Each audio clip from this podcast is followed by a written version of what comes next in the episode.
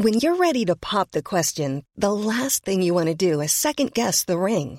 At Bluenile.com, you can design a one of a kind ring with the ease and convenience of shopping online. Choose your diamond and setting. When you find the one, you'll get it delivered right to your door. Go to Bluenile.com and use promo code LISTEN to get $50 off your purchase of $500 or more. That's code LISTEN at Bluenile.com for $50 off your purchase. Bluenile.com code LISTEN. When you make decisions for your company, you look for the no brainers. And if you have a lot of mailing to do, Stamps.com is the ultimate no brainer. It streamlines your processes to make your business more efficient, which makes you less busy. Mail checks, invoices, legal documents, and everything you need to keep your business running with Stamps.com. Seamlessly connect with every major marketplace and shopping cart. Schedule package pickups and see your cheapest and fastest shipping options from different carriers. With rates up to 89% off USPS and UPS rates. And with the Stamps.com mobile app, you can take care of mailing and shipping wherever you are. Make the same no-brainer decision as over 1 million other businesses with Stamps.com. Sign up with Code PROGRAM for a four-week trial, plus free postage and a free digital scale. No long-term commitments or contracts. That's Stamps.com. Code PROGRAM. This is the Cork Today replay on C103.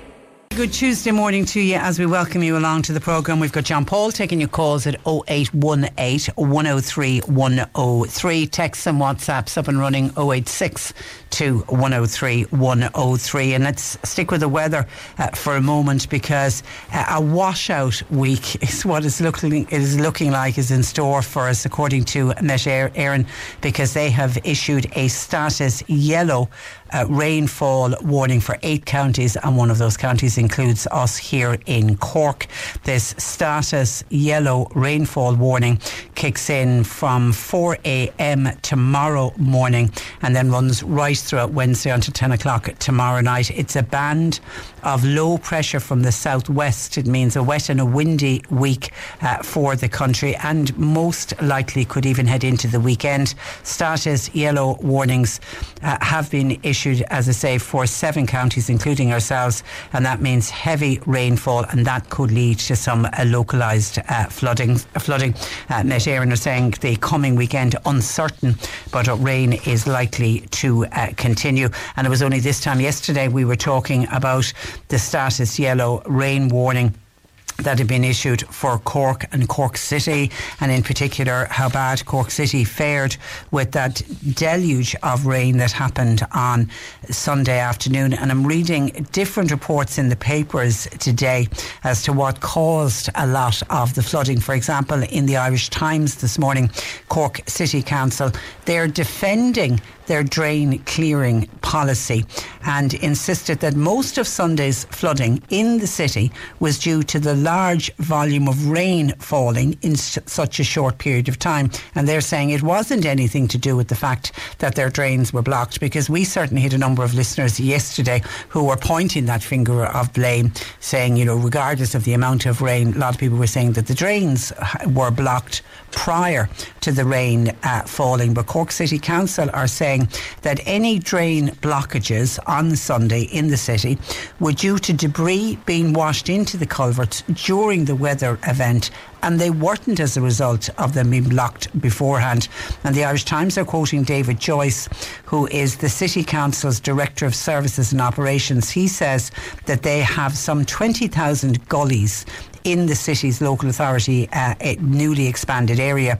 Uh, he said that these cannot be cleaned daily, but he says he was satisfied that they were substantially clear and functioning prior to Sunday's downpour. And of course, Met Éireann said it was almost 60 millimetres of rain fell in Cork on uh, Sunday. David Joyce says the bulk of that rain fell between one o'clock in the afternoon and six o'clock with intense downpours, leaving some drains simply unable to handle the volume of rain. So they're saying nothing to do with us. We had all the drains uh, cleared, they were all good to go. It was just the amount of rain that fell. But then over in the Echo, they've got a front page story of Met Éireann rejecting criticism from the Cork's Lord Mayor David Deirdre Forde. Uh, she claimed that the City Council had been unable to prepare for Sunday's widespread flooding. She's saying because they didn't receive enough notice from Met Éireann. Deirdre Forde says that Met Éireann only issued their status yellow rain warning the day before on Saturday. She says because of that, there wasn't sufficient time for the City Council to prepare. Deirdre Forde said the city's drains had been overwhelmed by the intensity of the downpour, leading to severe flooding across the city. Uh, she was addressing public complaints that Cork City Council may not have sufficiently cleared debris from the drains before the rain. Deirdre Forde suggested that the city might look now at a more proactive approach into the future. And she talks about things maybe every September uh, prior to even them agreeing on their budget that they get some kind of an injection of capital to allow for what she calls a preemptive strike by making sure all of the drains have been cleared before that bad weather actually occurs.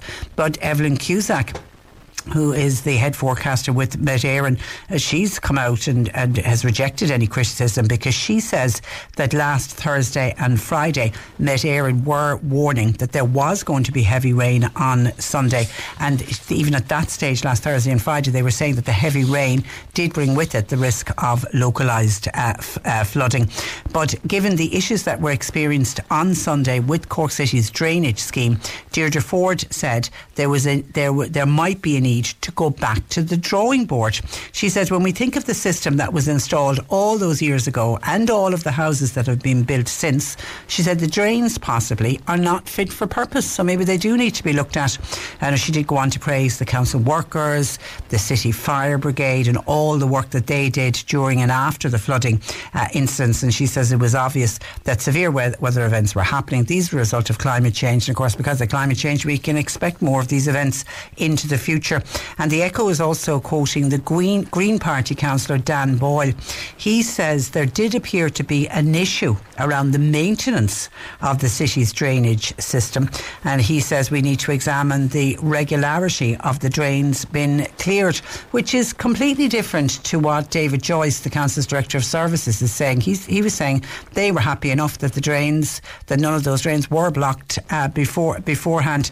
And, uh, you know, once again, City Council are saying that the issue on Sunday was in most cases that it wasn't to do with block drains, but it was because of the volume of the amount of rainfall that fell during that very short period of uh, uh, time, which I don't know will come as much comfort to any of some of the businesses who even still today are trying to clear up and get back to some kind of uh, normality. And as, as we mentioned yesterday, anyone that's ever been involved with any kind of a flooding issue uh, will know it's the clean-up afterwards. It's the most, most horrendous issue to have to deal with.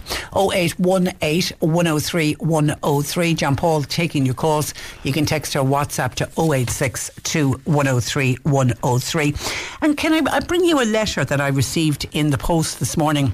Now, I, I certainly have a very strong view on this, but but before I give my own view, I want to read out this letter and just see how other listeners would react uh, to this. It's from a listener uh, in uh, West Cork, doesn't want her name called out, which is fine, and saying, I wonder if you'd mention this and just see how other listeners feel, and has this happened to any other listeners? It is to do with my granddaughter. She's 27 years of age, and I'm wondering, is she entitled to her money back? We were all at a wedding back in early September. She had booked into a hotel and she ended up having to pay 300 euro plus for the hotel room. Now, on the night, she wasn't able to get a taxi from the wedding venue back to the hotel where she had booked her overnight stay. Now, she did go back to the hotel the following morning to collect her bag which she had obviously checked in the day before, and she asked them for a full refund, only to be told she wasn't entitled to the refund. What do other listeners think? They really would like you to raise this on the programme and to see has this ever happened to anybody else, and do you feel that my granddaughter is entitled to a refund? Okay, so she goes to a hotel and checks in and obviously puts her bag into the room. Now, I accept didn't stay in the room, obviously just dropped the bag off. Went straight then to the wedding venue, had the wonderful day out, the meal and the dancing and the crack. And then, as can often happen in the small hours of the morning, trying to get a taxi. And I don't know where this happened, I don't know what part of the country this happened in, but we do know everywhere there seems to be a shortage of taxis. And certainly since after uh, COVID, not all taxi drivers have gone back into the business. And there is a huge issue late at night when everybody is trying to get a taxi. Anybody will tell you, no matter where you are, across this country there's an issue with trying to trying to get taxis. So that can happen. Suddenly you can't get a taxi and obviously you're at the venue where the hotel is on. Other people are staying there might have been a spare bed in somebody else's room or you bunk in with somebody and you get to spend the night there instead. So then you get your taxi back to the hotel where you have checked in and you have booked a room and it's obviously already was all paid for online. How would you feel about this girl looking for a refund the fact that she didn't stay that night. She would say through no fault of her own. She would say because I couldn't get a taxi, I wasn't able to stay. Why she? Her argument is why should she have to pay for a room that she didn't actually stay in. I welcome your thoughts on that. 0818 103 103. Do you think it's a goodwill gesture? The hotel should have given her a refund? Or were the hotel perfectly within their rights to hang on to the money that she had paid? Because at the end of the day, even though this young woman didn't stay in the hotel room, I accept that. But they still couldn't rent the room out to anybody else because her bags were in the room. She had the room booked. Whether she stayed in it or not, or what she did or didn't do in the room, the room still has to be paid for. Was she entitled to a refund? Now, I can see a lot of commentary coming in in reaction to the letter from the lady in West Cork who's written to us, whose granddaughter uh, had booked into a hotel uh, paid obviously for the hotel in advance, which is what uh, I think we all do now, don't you? When you when you book, you pay in advance. Checked into the hotel, went to the wedding. Fortunately, wasn't able to get a taxi back. Uh, went back then the next day to pick up her bag and looked for a refund because she didn't stay in the room. And uh, the grandmother writing to us, feeling she is entitled to a refund and is wondering has it happened to anybody else and what would others think and should she go further? Because she's actually saying uh, in the letter should she go to one of the consumer organisations to plead her case in that she feels she is entitled to a, a refund. Let me give you some of the commentary. Now, the, this is the commentary I've just spotted and read myself. Can't see any sympathy for this woman, I have to say. Somebody said uh, to the woman who wants the refund from the hotel, legally, if she checked in and her belongings went into the room, then technically she did stay there, even if she didn't sleep in the bed. Brian says, unfortunately, this woman hasn't a leg to stand on. She hasn't a hope of getting a refund. She took the room, her overnight bag was in the room, she was given a key to the door for the room, she had checked in, so she hasn't a leg to stand on. That's from Brian Anne said, I think the hotel perfectly right to take the money for the night. She booked it, she checked into the room. Uh, there's no way she is entitled to a uh, refund. Somebody else says, not a hope should she get her money back. It's not the fault of the hotel that she wasn't able to get a taxi. She should have had her taxi booked in advance. She had a room in the hotel and the room then couldn't subsequently be let to anybody else. So why should the hotel suffer the loss of the room just because this lady wasn't able to get a taxi back to stay in the room? Mags says she should pay. Her bag was in the room. They are within their rights to hang on to the money. Tolan then says, Is this woman actually for real? The hotel room was booked. The bags were dropped off, so she checked in. It's tough if she didn't get to use the room, expecting a refund. God help us all. But this is the best yet.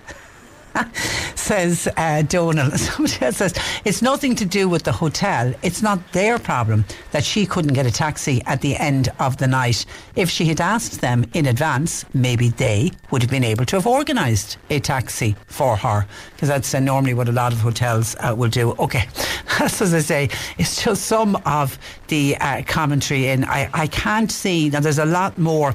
I can't see one person saying that the woman is right and she should fight her case. She should get her money back. Uh, Joe is in Kilmallock. Uh, good morning, Joe. Good morning, Patricia. Would, would you I, would you be giving her a refund? I wouldn't give her a tip. no, No, she's not entitled to it. I mean, where did she go that she couldn't get a taxi back? She was at the ho- the other uh, another hotel where the wedding Yeah. was on, and obviously it was too far to walk. It wasn't a case of walking. No Uh. taxis available, and she couldn't get back. And then she went back No. to the hotel the next morning. She went back to collect her bag, so she did check in.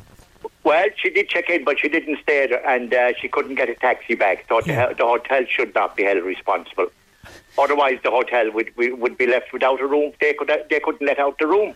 Yeah, well, that's what a lot of people are pointing out the fact that she had checked in. And even if she didn't check in, once you book a room, I mean, there's so many terms and conditions now, you can cancel up to 24 hours. But, but, but especially when you check in and you put your bag in the room. When the bag is in the room, and uh, but she went away and she couldn't get a taxi back. It's still nothing. It's not that the hotel shouldn't be. But I worked in hotels for years, Yeah. And uh, no, no, no, the hotel is not. It shouldn't pay back nothing. So they're the so they're quite within their rights not to Yeah, give her the. quite when they're right, she could go. The, the consumers should to only be a waste of a phone call for her. Yeah, i- if anything, dare I say, a bit of a cheek to even ask them for a refund, isn't it? I think it is. Yeah, yeah, I think it is. I think it's a bit. It's, it's a bit cheeky, really. yeah. But word of warning: book your taxis well in But advance. Book book your taxi when you know where you are and have it ready, and you can stay in your bedroom. Then after that, Okay.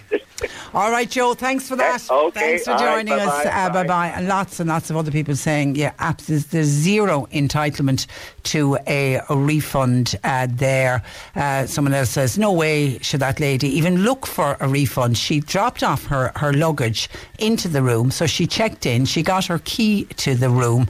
How could she expect to even look for uh, a refund? Somebody else saying they couldn't then go on and rent out that room to anybody else. Why? Because her belongings were in the room. Of course, she's not entitled to a refund. And as a number of people are saying, she should have pre-booked her taxi in advance. I think that's the that's the tale to be learned from this particular story. Is if you're going anywhere, pre-book your taxis because while some people are talking about how hard it is to get hotel rooms reasonably priced, it is equally as hard now to get a taxi to and from a venue. Uh, thank you for your commentary and on that. 0818 103 103. John Paul taking your calls. You can text or WhatsApp to 0862 103 103. Cork today on C103. With Corrigan Insurance's Macroom, now part of McCarthy Insurance Group. Promoter, home, business, farm, life and health insurance. See mig.ie. Over the weekend, I spotted a lovely social media post by West Cork Social Democrat, uh, Democrat Dáil Deputy Holly Cairns, who wa- was celebrating the role that her grandmother had played in the setting up of an, an organisation called Cherish. 50 years ago. Now, Cherish was set up to support, at the time, what was known as unmarried mothers. The group, of course, now is subsequently known as One Family. And uh, Deputy Holly Cairns joins me to discuss her family's connection uh, with this organisation. Uh, good morning to you, Holly. Good morning, Patricia. Now, your grandmother, Sylvia Cairns, and unfortunately, she's a little bit hard of hearing, so a telephone interview like this uh, obviously wouldn't be wouldn't be possible. But talk to me a little bit about uh, Sylvia, who you called Nanny, and, and how Cherish came about 50 years ago. Yeah, obviously it was before my time, but I always heard, you know, my dad and his siblings, he's one of eight, talking about how when they were growing up, there was always, or often, young girls living with them. Um, so young girls would come and live with my grandparents and their children until they gave birth to kind of avoid them having to go into the mother and baby institutions um, that were around at the time. And I, I just never really paid that much attention to it, if that makes sense. I always heard it kind of being mentioned. And I heard Nanny talking about Cherish. But I didn't realise until I was actually a TD and on the children's committee here in the Oireachtas, and one family would come in uh, to the committees to kind of as witnesses to give information to the committee for particular pieces of legislation. And it wasn't until then that I made the connection that Cherish is now one family. And I was on a separate meeting with them one day, and the, the, the chair of one family, Karen, who was with you on the on the program last week, said, "Are you Frank and Sylvia's granddaughter?" um, and that's when I realised that Cherish had become one family. So I was a little bit naive about uh, how the organisation had progressed and that it was still going. Um, but ultimately, it came about. There was a girl, one of the girls who stayed with my grandparents until she gave birth. Uh, was called Annette. So about 55 years ago, and she um, had her daughter, and she managed to keep her as well. So that was kind of not as common back then. Yeah, that would have been that would have been adoption. unusual. Yeah, yeah. Yeah, and she was determined, and like a lot of women were back then. Um, and we need to hear more about those women who were really adamant. It was amazing to be at the 50th launch and to hear a lot of the women from back then who had um, had children out of wedlock and, and kept their children and the kind of struggles and the fight that they had on their hands. Um, but it was through Annette and supporting Annette that my grandparents were involved in supporting Cherish. And back then, other people like Mary Robinson were involved as well. There's lovely photos of, of that time that we have in a family photo album as well. So, a lot of the girls that would have stayed with your grandparents would have had no choice but to give their babies up for adoption.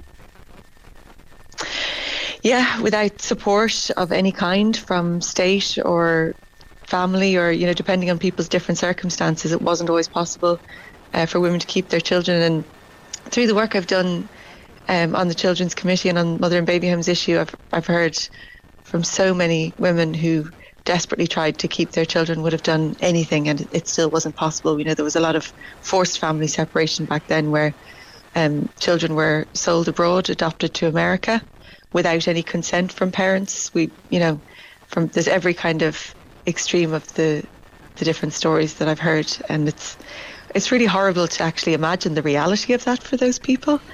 Um, so yeah. I feel incredibly proud that at a time when it was considered so like kind of taboo or shameful to have children out of wedlock that my both my grandparents but especially my grandmother was really fighting for those women to be able to keep their children and to try and you know address that ridiculous stigma and shame that was placed upon them you know? Yeah, because I, I, was thinking about this yesterday, you know, when I knew you were coming on. And I mean, I remember um, Cherish, I remember the wonderful organisation yeah. uh, that it was. And they, I, to me, they were so ahead of their time so when they were set up back in the 70s.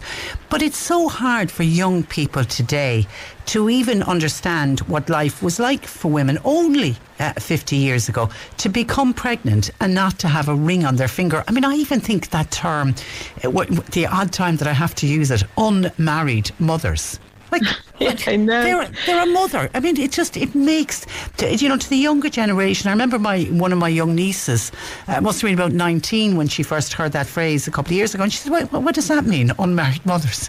And I realised, thankfully, there's a whole now a generation who know nothing about what it was to be an unmarried mother, but there was a huge shame and stigma attached to it. Huge, and thankfully we don't hear terms like fallen woman anymore either, because yeah. that's what it used to be referred to.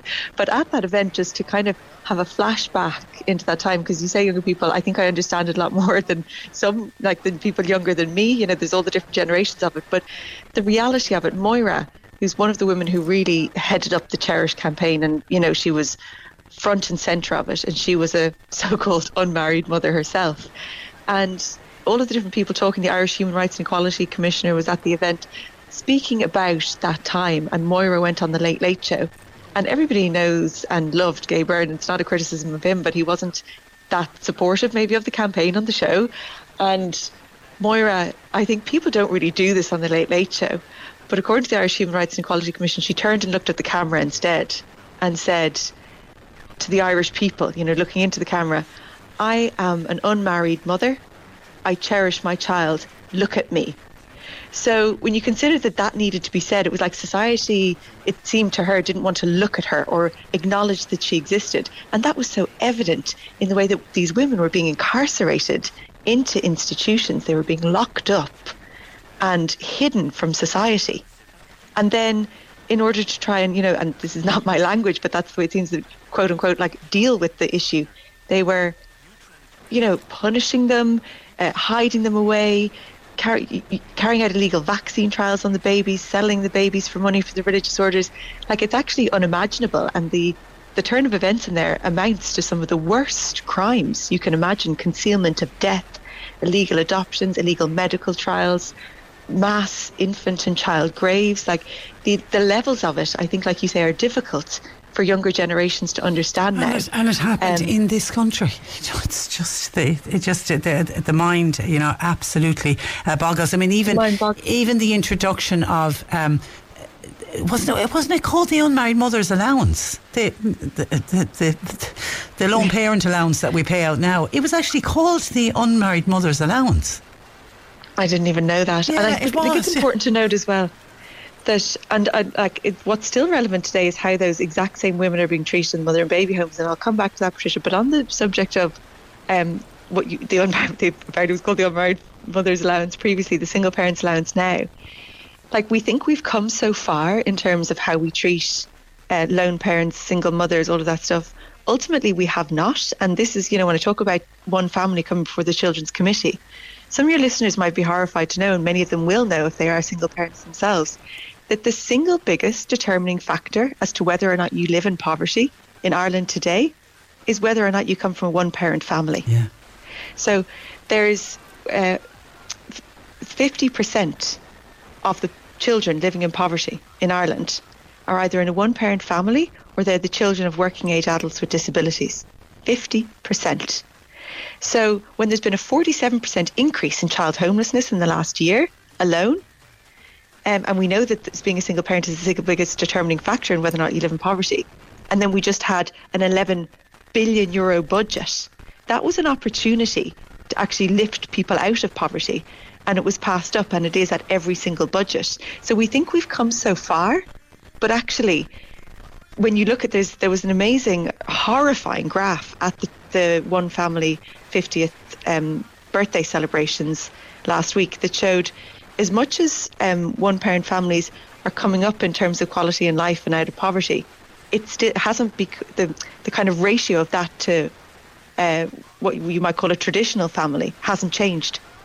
So it's only because you know quality of life is improving that quality of life for one parent families is improving. It's still stayed the ratio has still stayed the same. The, the disparity between the two has still st- stayed the same. And so when you look at that budget, those people are most at risk of becoming homeless, of living in consistent poverty. There was things that could have been addressed like uh, core social welfare rate, so everybody got that. But in terms of targeting, there was things like the qualified child allowance. That went up by an insulting two euro. Yeah, Cherish more, were calling, yeah. or one family were calling for seven euro for children more under could have been 12 done. Okay, and 12 euro for children over 12. Okay, Catherine says, isn't it funny how the fathers of those babies got away scot free and the, in inverted commas, unmarried mothers were shamed and blamed uh, for the lot? Uh, yeah. Actually, out of interest, um, Holly, and, and I don't know whether you spoke to your grandmother or not, what was her reaction to the Mother and Baby Homes report that exonerated the church and state and claiming that all society was to blame for, for the Mother and Baby Homes? She wasn't surprised. Um, that's not to say she wasn't sickened, but you know, th- this mother and baby homes report that did exonerate church and state and medical companies and everybody of, of any kind of responsibility. Um, it's just the latest example of how these women were treated. And one of the things that really occurred to me at the One Family event was, you know, the Taoiseach came out when that report was released that said nobody was to blame, society was to blame. And he said that all of society was to blame. Now, I disagree with that because I know that my grandmother back then, as part of society, was fighting against that. However, when we fast forward to today, to this week, when we know the redress scheme has been signed off by Cabinet last week and will be coming to second stage in the House of Oireachtas next week, who is to blame today?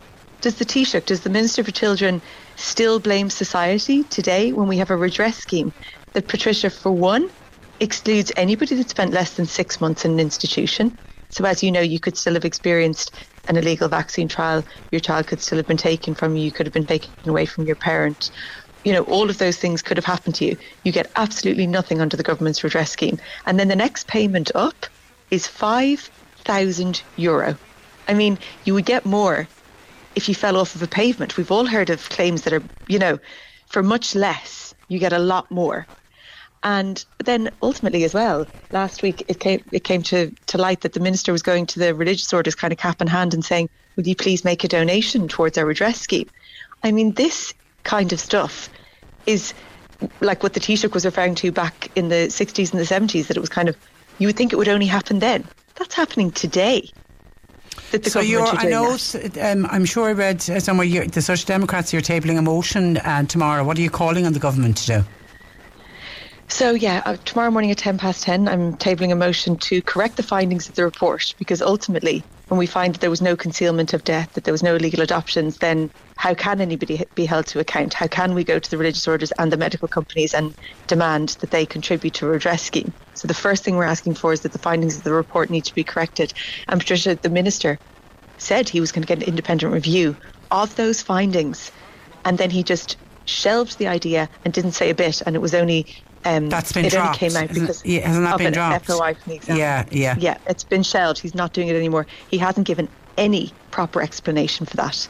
The other thing we're calling for is to pay compensation proportionate to the crimes committed and the suffering caused, so that it wouldn't be a situation where you get nothing if you were there for less than six months. Um, important to note as well, the government actually carried out their own report with survivors, people who contributed to the investigation, um, the commission's the commission into mother and baby homes, and the, the thing that came up when they spoke to survivors and said, how should we go about redress? Because it's a very complicated and difficult issue to say, how do we compensate for this? And the thing that came up the most from survivors themselves was that the compensation, ulti- the first thing should be based on is that forced family, separation. That that was the thing that really affected people the most, being separated from their child or being separated from their mother. Instead, the government decided to base redress on length of time spent in an institution. And lots of experts in Ireland have written to the government to say that is an absolutely outrageous way to do it. It doesn't bring any understanding of child psychology or trauma or anything like that. And finally, Yeah, it's kind of missing the motion, point. the- The point is the family separation. yeah. Yeah. Precisely. And of course, you know, another kind of criteria could be time spent in an institution, but to make it the number one criteria and to exclude people who are in an institution for less, less than six months is simply cruel and unfair. Okay. Um, Okay. And then finally, our motion calls for the church and the state to be held accountable for the crimes committed in those institutions. And does that mean that they fi- financially compensate the women and the children? Absolutely. Yeah. Yeah. Okay. There should be And just- the normal mechanisms of justice. Just uh, very finally, how is your nanny health wise and everything? How's she getting on? She's great. Um, she's had a tough year or so. My granddad passed away Ah. last year and she had some kind of uh, minor health conditions. But given all of that, she's still the same, most loving, most fun, most glamorous grandmother. Um, she is about. She's nearly thirty grandchildren between all of us, and she's just incredible. We all feel incredibly lucky to have her as our nanny. She sounds like a remarkable woman. And is she living independently or is she, uh, where does she live? Independently, yes, she lives in Independently, Dublin. She's a. Dublin woman. Brilliant. And, Um, and has she, does she ever, did she ever talk about how many girls they would have taken in uh, and offered refuge to over those years? I don't know how many girls there is altogether. Um, And they would have come from all over the country. Yes, Yeah. absolutely. Um, and then the role that she played after that one, it was those many of the, the girls who set up the organisation had been living with my grandparents, and so my granddad back then was actually the property editor of the uh, I think it was the Irish Times, the Independent. I don't know which one it was at the time. He did both, but he um, ultimately secured the building for Cherish, and my nanny organised the fundraiser um, to pay for it. There's a book. There's Um, so absolutely a book in your grandparents.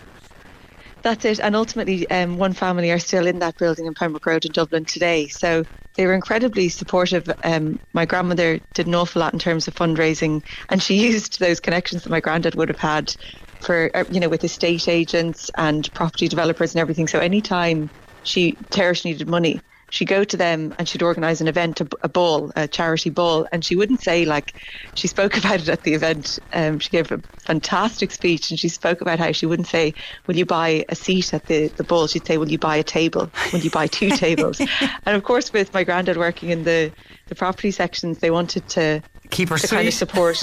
exactly. So it's just one of those stories you often hear of women doing incredible things behind the scenes and, um, you know, behind every man and There's, a, the there's, a, there's goes. a powerful woman. And you say she had eight children, so she was raising her family while also Yeah. they were throwing open their front doors to bring these young women in to say, come stay. And they would have stayed for months in many cases. Exactly, an incredible feat when you consider having eight children in and of itself is such a challenge. Um, for a woman to be raising eight children and then um, bringing more women into her Well home as well, she is. I can't say enough about her. She is an incredible and inspiring our, woman. Pass on our best wishes uh, to uh, her, uh, Holly. And listen, thank you for sharing your, your nanny story with us today. And thanks for joining us. Thanks, Patricia. Thanks a million. Bye bye. That is uh, Deputy Holly Cairns uh, from West Cork talking about her wonderful grandmother, Sylvia Cairns, who, along with uh, her husband Frank and others, set up Cherish, now known as One Family, 50 years ago.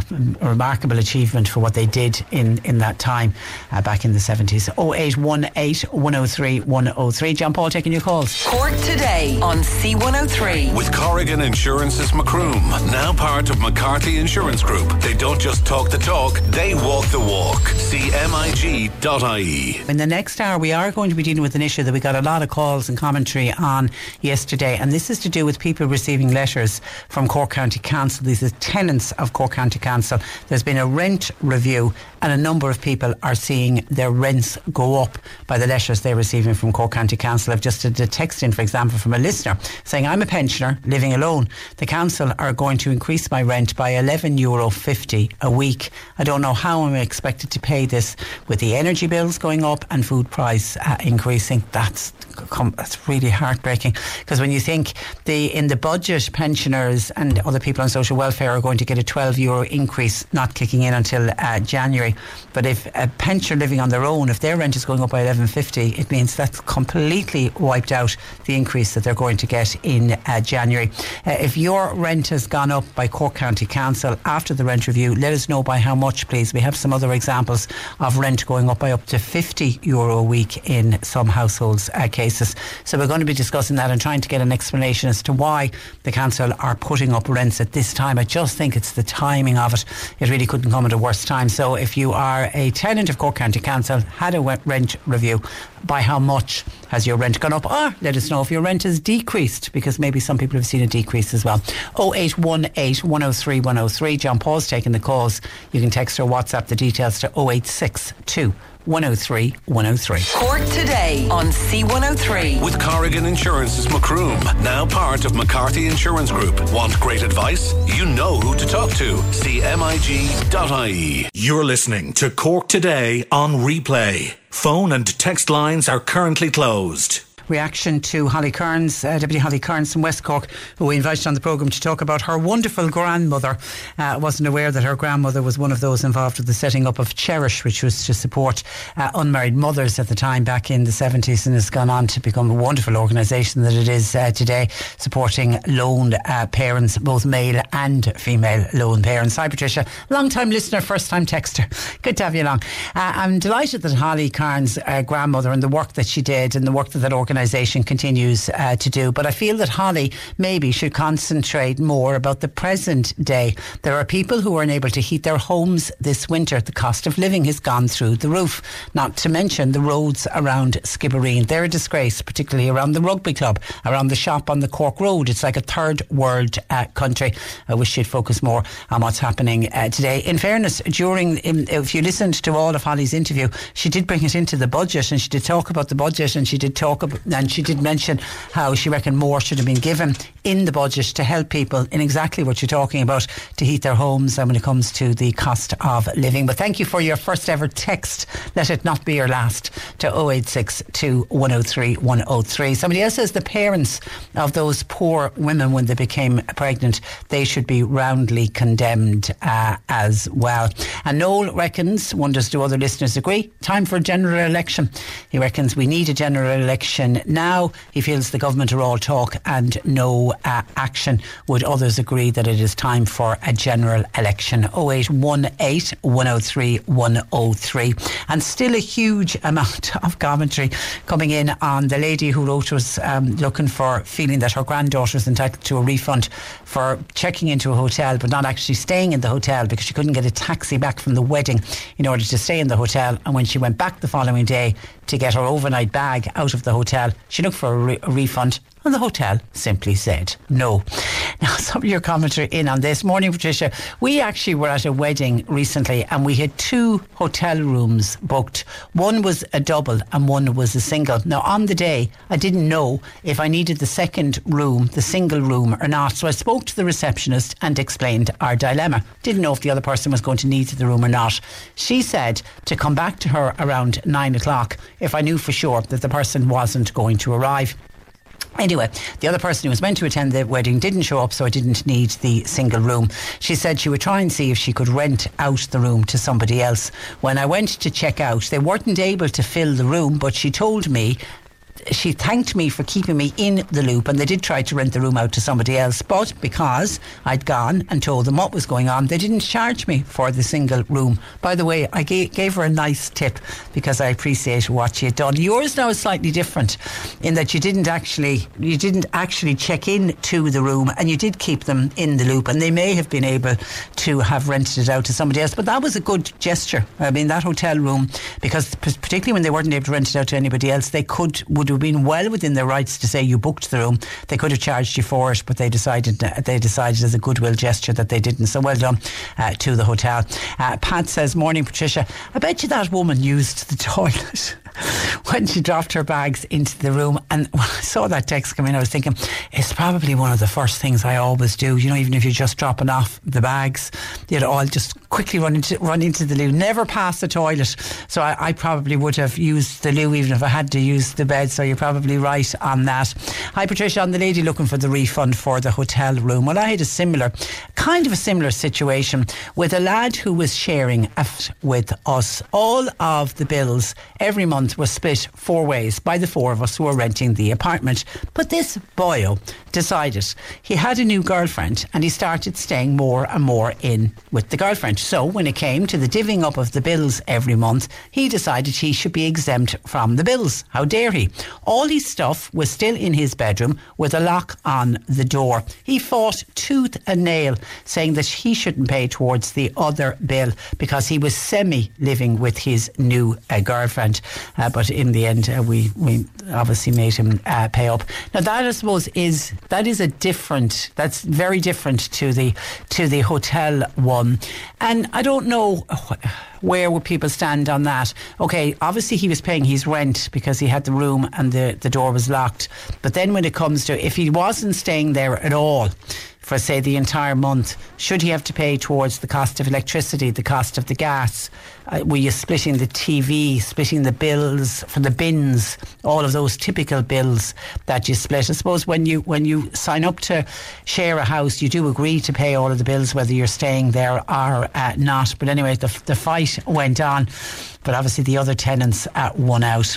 Hi, Patricia. This is a Killarney listener. Patricia, it is a contract an offer and an acceptance and consideration. The hotel agreed to supply the room, that's the offer. She accepted, that's the acceptance part. And consideration, that's when you pay up.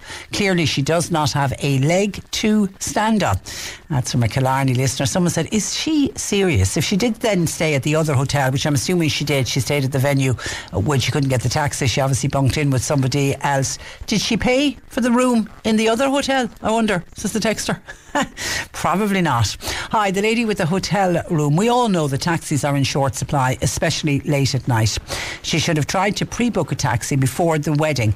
So maybe then she would know she 100% would be able to get back to the hotel room that she had paid for in advance. She checked in, she dropped her bags into the hotel room.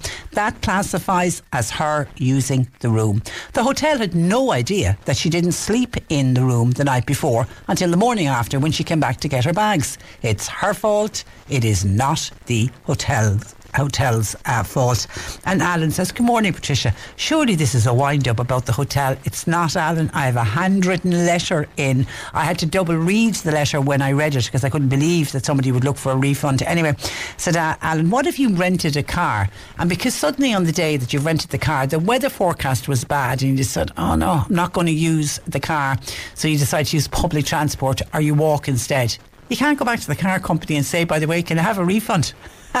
because I didn't use the car uh, because of the weather. It is absolute nonsense. Cannot, and a lot of people actually are of that belief. Cannot even believe that this girl tried in any way to go and look for a deposit. Really cannot understand it.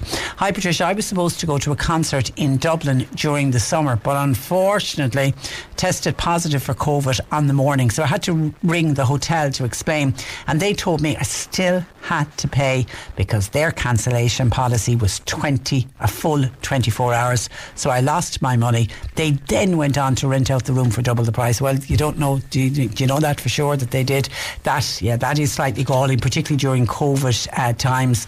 But I know anything that I've booked, certainly the last year, when we've been getting out and about, I'm always reading the terms and conditions on the, the cancellation policy, and that's fairly standard now. You have to give a full 24 hour notice to say that you're you're cancelling, and if you don't do it in 24 hours, they, will take the money from you because obviously they have all your credit card details uh, in advance. So that is standard. But I would have thought with COVID, because COVID is one of those things that and that has happened to so many people.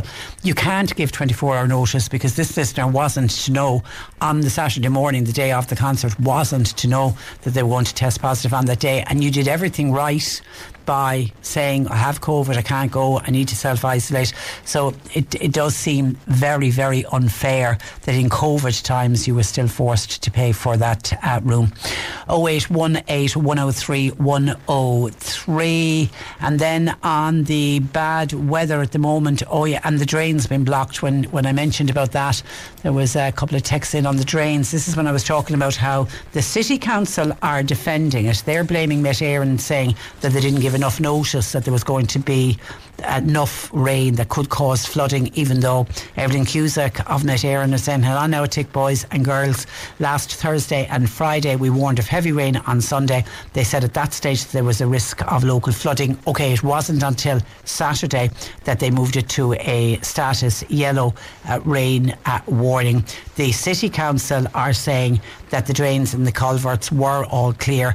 They say that what happened was that debris was washed into the culverts during the weather event and that was that, that was it wasn't a result of the drains being blocked beforehand.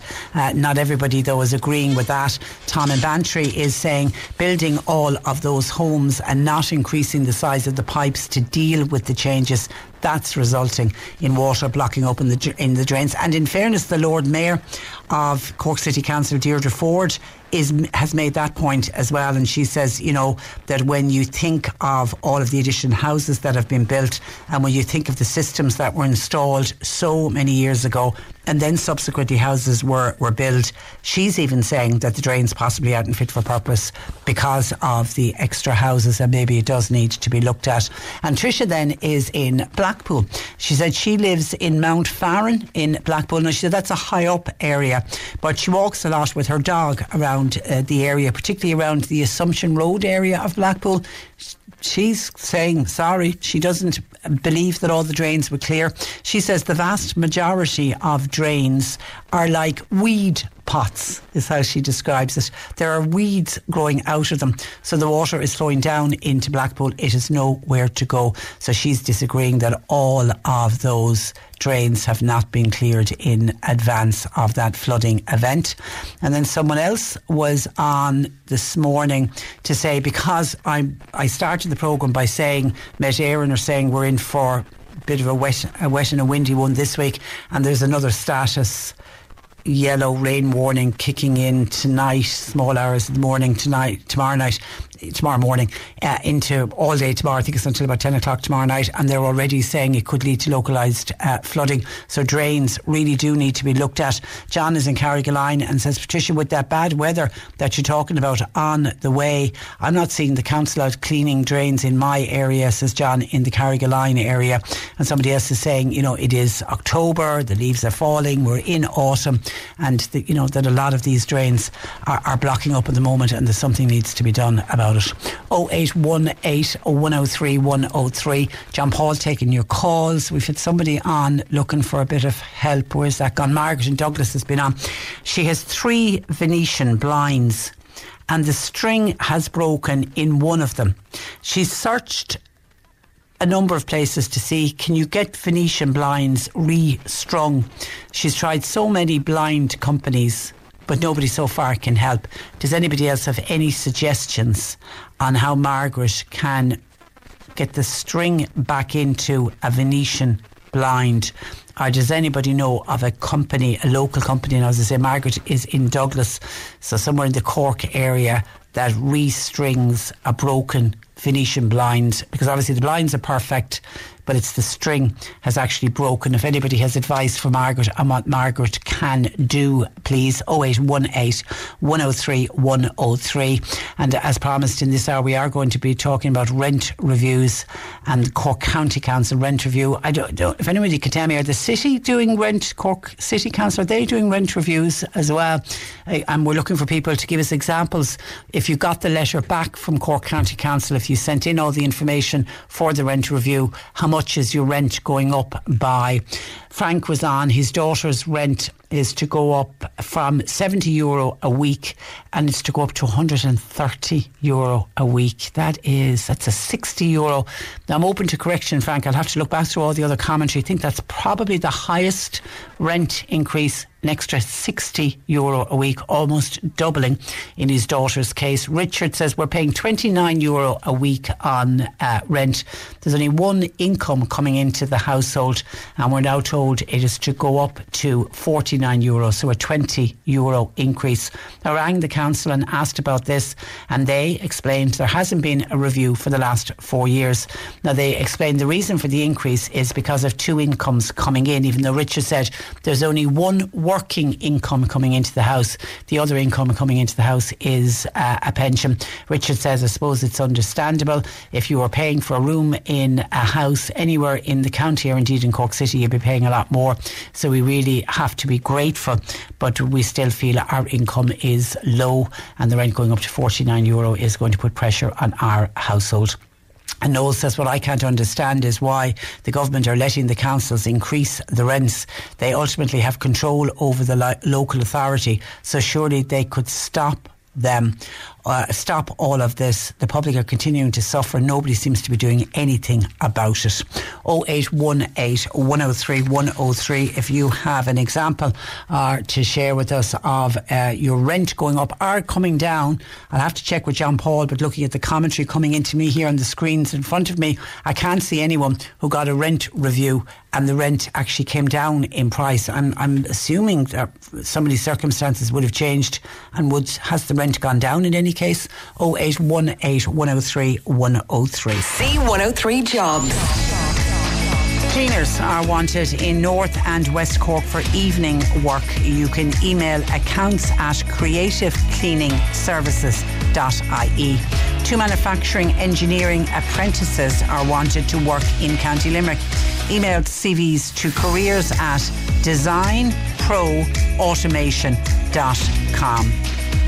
Yard operative required for BioGold Agri Limited. Now they're based in Killavullen and there you can contact them by email info at biogoldagri.ie and food and beverage personnel required for the Firgrove Hotel and Clongibbon House in Mitchelstown. Now, full and part time positions are available.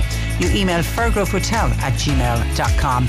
You'll find all the details and more job opportunities by going online now. Just go to c103.ie forward slash jobs for more. This is C103. Cork today on C103. With Corrigan Insurance's Macroom, now part of McCarthy Insurance Group. Promoter, home, business, farm, life and health insurance. CMIG.ie.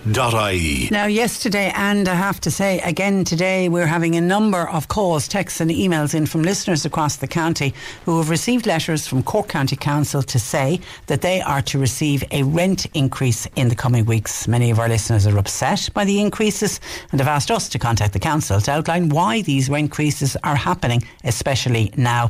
Fermoy Councillor Noel McCarthy uh, joins me. Good morning to you, Noel. Good morning, Patricia. No, Thanks for having me on. Well, I suppose let's try and get a bit of background here to this. When was the decision taken to have a rent review of, I'm assuming, all of the tenants of Cork County Council? Yes, um, rent uh, assessment forms were sent out county-wide. This is a county-wide rent assessment, Patricia, and the forms started going out in February. Um, and in North Cork in particular, they went out in April to be back in for May. So what they said to all the tenants of, of uh, the house, council houses was to review their circumstances, send back the form with everything on it. So this, the last time there was a rent review or, or assessment carried out was five years ago, Patricia. So okay, so on those Yeah. forms, what information does the council look for? what they look for is all your all the people who live in the house and um, the principal owner of the house has to get his inform- or their information, whether it be their working or social welfare or what payments they receive. And every member of the household has to do the same who's living in that house. So, where the rent assessment before could have been done where you, you had children going to school or going to college, now they're adults five years later and they're earning. So, their assessment then, their income is taken into the new assessment. So that's the information that's sent back to the council. So even though the house is, you know, very obviously probably in the parents' name, adult children and more and more adult children through no fault of their own are living at home. Some have been forced to return home who were once living out away from the home. Every single item of income coming into that house is taken into account. Yes, Patricia, and that's the most important thing here. And I can understand why you're getting so many calls because over the last few days, both I and my colleagues are inundated with calls from people saying, why is this happening? Now, the first thing to say is the council haven't raised the cost of the rent. It's still the same rate which it was five years ago. And then you'll ask me, how did it go up? Yeah. Well, how it went up was that there are circumstances in the house over the five years people working, their wages have, their income has increased. Um, uh, as I said, the adult children living in the house are now working, and so their circumstances have improved. So when the assessment was carried out, they were obviously earning more money now than they were five years ago. Now the council haven't backdated either, so it's, it's going on the new information that they received. And how they calculate that then, Patricia, is it's the principal earner in the house. So in some circumstances, it might be the main tenant whose name is on the house or joint tenant, be it husband and wife or partners. It could be an adult child that has a good job now, is earning good money, and to be offered their income that the main um, assessment would be done. And how they what calculate that, Patricia, again, I think I have my facts right, but I'm off the correction, and they can be checked, is that the first 140 euros of the main earner is not taken into account. It's the 21% on the remaining earnings of that person, and there's a 1740 standing charge. And then they charge, I think, around 10 euros for every other adult that's working or receiving the payment in some way added to that cost. So that's how okay. The, the, and I've loads of examples of uh, people contacting us uh, saying how much their rent has gone up by. You know, one person's gone from 96 euro to 140. That's a 44 euro uh, increase. Somebody else has gone 39.50, gone to 96 euro. So that's a 56 euro 50 increase a week. One size fits all seemed like a good idea for clothes. Nice dress. Uh, it's a it's a t-shirt. Until you tried it on. Same goes for your healthcare. That's why United Healthcare offers a variety of flexible, budget-friendly coverage for medical, vision, dental, and more. So whether you're between jobs, coming off a parent's plan, or even missed open enrollment, you can find the plan that fits you best. Find out more about United Healthcare coverage at uh1.com. That's uh1.com. It's that time of the year. Your vacation is coming up. You can already hear the beach waves, feel the warm breeze, relax, and think about work. You really, really want it all to work out while you're away. Monday.com gives you and the team that peace of mind. When all work is on one platform and everyone's in sync, things just flow wherever you are. Tap the banner to go to Monday.com. Hey, I'm Ryan Reynolds. At Mint Mobile, we like to do the opposite of what Big Wireless does. They charge you a lot, we charge you a little. So naturally, when they announced they'd be raising their prices due to inflation, we decided to deflate our prices due to not hating you. That's right. We're cutting the price of Mint Unlimited from $30 a month to just $15 a month. Give it a try at mintmobile.com slash switch. $45 upfront for three months plus taxes and fees. Promote for new customers for limited time. Unlimited more than 40 gigabytes per month. Slows. Full terms at mintmobile.com. Someone else has gone from 46 euro to 72.50, so that's a 26 euro 50 increase per week. But the one I have to say that broke my heart was a pensioner living alone, just living on the standard old age pension, and the rent is going up by 11 euro 50 per week.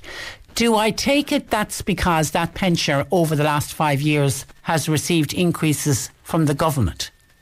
Yes, I, I, I, I nearly, I, I, as I say, every individual case is different, but the one with the pensioner, I think I'm correct in saying how I explained it to you, that their pensions went up over the years, and unfortunately they're now being asked to pay 11 euros more. And I can understand why people are upset, because I think it's the timing of what happened now, Patricia, because the cost of living has risen so much, energy costs have gone out of control, and this is another now uh, worry and another additional cost to people um, that they didn't calculate for. And no, this is upsetting a lot of people. It couldn't, it, like, no, seriously, yeah. it could not have come at a worse time. I couldn't agree more, and I think all my colleagues are saying the same thing. Like, well, well I don't blame any of the staff of the Cork County Council. I want to compliment. They're only doing their job.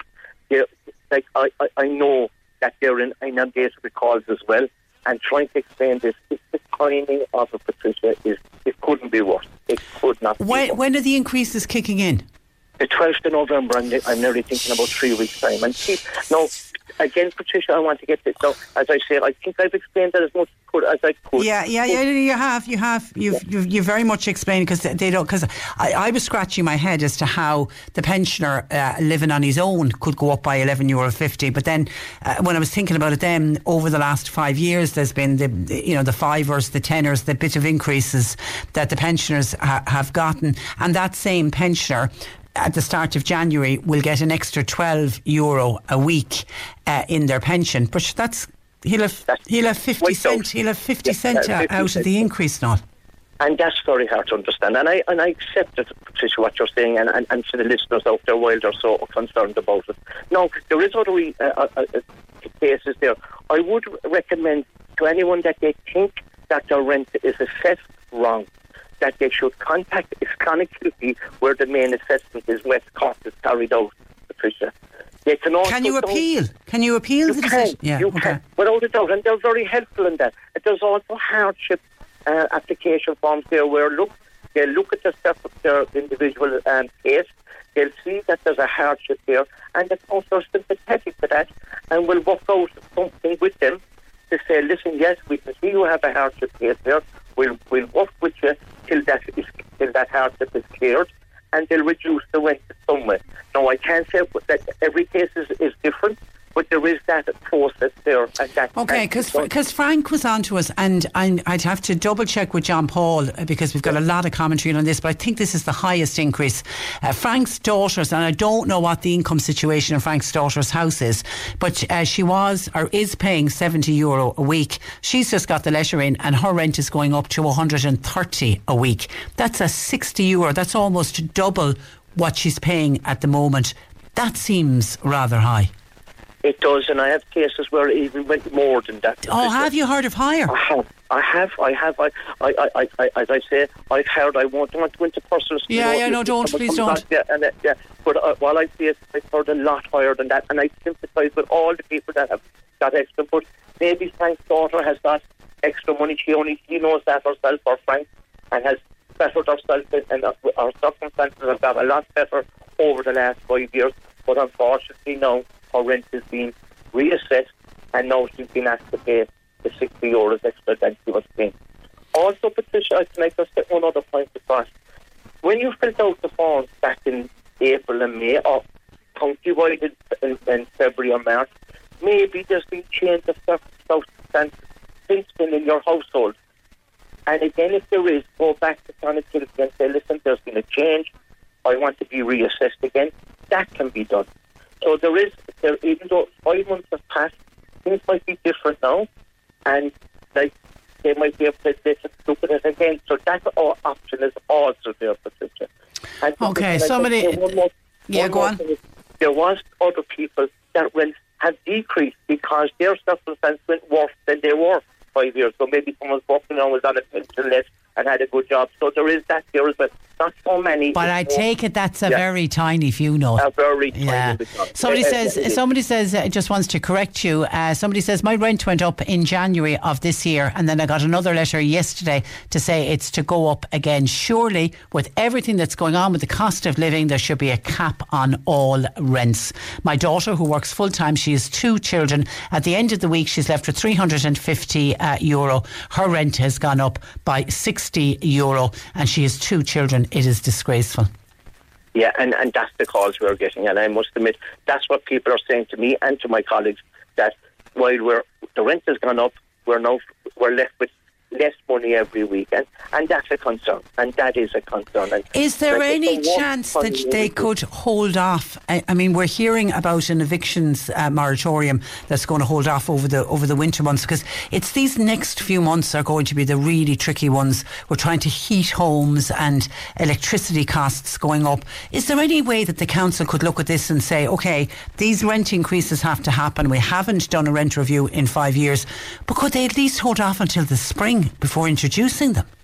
Yes, it's a good, it's a good um, idea what you said there. Yes, we will raise it at our, our, our first opportunity. It was raised yesterday at a northern meeting. I, this needs to be said at a housing meeting where the housing department has an executive function, a function of the housing uh, authority in Cork County Council. Yes, I, I think we've been raised at our full meeting next week because every every public representative is getting a lot of calls. And this is- I can assure you that. Okay, and. I, I was wondering, was it just the county council? But I'm now getting in texts from the city as well, including one from Mark saying, "Yes, I am a city council tenant, and they're doing the very same thing. They've been doing rent uh, reviews uh, since early in the year. We got a letter during the summer to ask us the various income coming into the house, and all of the questions we sent back. Our rent went up just by a couple of euro, but I know of others that got a much bigger increase. But that was due to the fact there are, there are now more people living and working in the house, exactly um, uh, as outlined by, by Noel. Um, thank you for that, uh, Mark. And somebody says, else says, could you ask Noel what are the council doing about collecting arrears? Do you have a problem with arrears? No, not at the moment. Arrears seem to be well under control. Um, there is cases out there, but I think they're being uh, addressed by the council, uh, by the executive again, and there is options there that you can work with the council to get the arrears down, and they're very, very good at that. Like, I just compliment our, own Cork team, section for what they do. They do put everything they can to help people to clear arrears without putting them into more hardship. They, they're very, very helpful that way. They really are. Okay, all right. Let's just, uh, yeah, I just think it's the timing, the 12th of, of uh, November. yeah, it's the timing. Yeah, and yeah. I and I sympathise with people. But your idea about the waste, just not maybe putting it off to the spring, I think is something we must look at and think about. Okay, come back to us. Come back to us if you can bring us any good news, Noel. In the meantime, we really appreciate you taking our call this morning. Good morning. Thank you very much. Thank Thanks a million. That is uh, from Moy based uh, Councillor Noel uh, McCarthy. 0818 103 103. John Paul's taking your calls. You can text or WhatsApp 0862 103 103. Cork today on C103. With Corrigan Insurance's Macroom, now part of McCarthy Insurance Group. They don't just talk the talk, they walk the walk. CMIG.ie. going to stay on the topic of housing, but a much more worrying issue, even though, except for people who are getting rent increases, it's a big issue for them individually. But the Simon community has recorded the lowest number of rental properties available since it started collecting data seven years ago. It's part of their Locked Out of the Market report, which is an annual study of the market. They take it every quarter over three consecutive days. To discuss the findings of the latest report, I'm joined by Paul Sheehan, who is Campaigns and Communications Manager with Cork Simon. Good morning to you, Paul. Hi, Patricia. How are you? I'm very well, and I've got to say, this report really does make for shocking uh, reading. Is it showing a lack of rental homes? Is this right across the country? Now, this isn't just an issue that's affecting large urban areas. No, it's right across the country, and it is shocking, but it's not surprising. We've seen this trend uh, over the last few reports. Um, you're right to say that it is the lowest amount of properties available to rent at any cost over three days in September, at 392 properties across the state, and that's uh, almost, uh, well, over 60% decrease from 12 months ago. I mean, that's a significant fall. And, and 12 months ago, the figure was already low without it even falling further. Is this report telling you, uh, Paul, that the HAP isn't working? It is. Um, it's not really fit for purpose at the moment. I guess what this report demonstrates is the experience of anybody who is depending on the private rented market and the housing assistance payment uh, to find somewhere that they can afford to call home. And um, so if we've got somebody stuck in our emergency shelter, they're working hard to get out, they're trying to leave homelessness behind, they're looking at the private rented market, they're depending on a HAP payment per month to help them cover the cost of putting a roof over their head. And what we found in this latest report that there's nothing available for a single person, nothing available for a couple, nothing available for a single person or a couple with one child. I mean, um, there's nowhere to go, no, nowhere to even look at. How does it affect somebody when they have to turn to a homeless service, Paul? It's soul destroying. I mean, uh, people come into our services. We start to work with them. We build up a trusting relationship. Um, some people are reluctant to come in, and that's absolutely understandable. It's not the most pleasant of environments. Um, so we, we start building that trusting relationship, and then it comes to a point where you know we come to housing, and uh, how can we help somebody find housing? And the options are limited, and in this case, none. Um, so we're building somebody up to try and support them out of homelessness, and with one hand, and on the other hand, we're saying, well, actually, there's there's nothing there to get you out of homelessness, um, and it it just destroys all hope. And all of the research uh, now is very strongly indicating that you know once somebody has that roof over their head and that it's secure, uh, and that's taken out of the equation, all of the person's efforts and energy can go into addressing all of the issues that push them into homelessness in the first place. Trying to do that while you're stuck in an emergency shelter, not quite sure if you'll have your bed in the morning uh, or the following day, uh, it's next to impossible, really. We know uh, it's expected that a winter eviction ban is going to be approved by the government uh, later today and it'll run uh, between November and the end of March of next year. Will that eviction moratorium help? It most certainly will. We think there should be a rent moratorium, a rent increase moratorium as well. But we saw this uh, ban on evicting people into homelessness uh, being very effective during uh, the most severe lockdown when they were in place. We saw a substantial decrease in the number of new presentations to our service. And then when those moratoriums were lifted, um, the, the ban on, on evicting people into homelessness and the moratorium on rent increases when they were lifted, maybe two months later, we started to see the number of new presentations start to increase slowly but steadily and have been doing so ever since. I know. I, I, when we discuss reports like this, I think it's always good to try and you know put a, a story in and to personalise it a, a, little bit. As part of the locked out of the market report, one of the stories you highlighted is is a family of John, Mary, and the three children. That's right, and uh, the property came up for um, uh, for sale. That the landlord wanted to sell the property. Um, John Mary and their three, three children were living in it, private rented property. They were issued with an eviction notice. Um, and, um, you know, they had been living there for three years. Um, and, you know, they were like anyone else searching for somewhere new to rent. And uh, they could absolutely find nothing within their means, even though they were in receipt of uh, uh, housing assistance payment. Um, and, you know, those payments haven't increased in line with market rents at all, Patricia. Um, and even, you know, local authorities can top it up uh, on a case by case basis. It's a discretionary top up. And even when they top it up, uh, it doesn't come anywhere near um, you know, what, what a, a, monthly rent would be, particularly for a family of this size, but even for a, a, single person. And actually, you know, if you're a single man stuck in emergency accommodation, you have an, uh, not an absolute hope. Yeah. Are, are you seeing more older people presenting as homeless, Paul, by the way? Not especially. Okay. Um, I think our, our age group would still be somewhere between the 30 and 50 mark. Occasionally, we do see somebody who's in their 60s. A case recently, a man in his early 70s. Um, but it's it's uh, it's not the norm. No, it would generally be 30 to 50 year olds, and you know we would see a fair share of, of younger people as well and in families, their early 20s. And families now, un, un, unfortunately, uh, more and more presenting uh, homeless. Okay, so solutions, short term, what can the government do? Well, the moratorium on evicting people into homelessness, that's a plus. Okay. The announcement recently in the budget that uh, vacant properties would be susceptible to a, a vacant property tax, that's a plus. Although we were advocating the government to go much further, we wanted them to make a grant available to bring those properties online as quickly as possible. You know, if you think about it, Patricia, there's over 10,000 men, women, and children stuck in emergency accommodation across the state. According to the census report from last April, there are 166,000 vacant properties across the state. Now, we're not saying all of those properties are suitable to rent or all of those properties are available to rent, but even if 10% of them were, it would make a huge difference to the housing supply. That's the second thing that, that needs to be addressed. And we're not sure yet if that budget measure will work. It's probably not going to come into play till January or February next year, and uh, how many properties it will make available, it's impossible to say.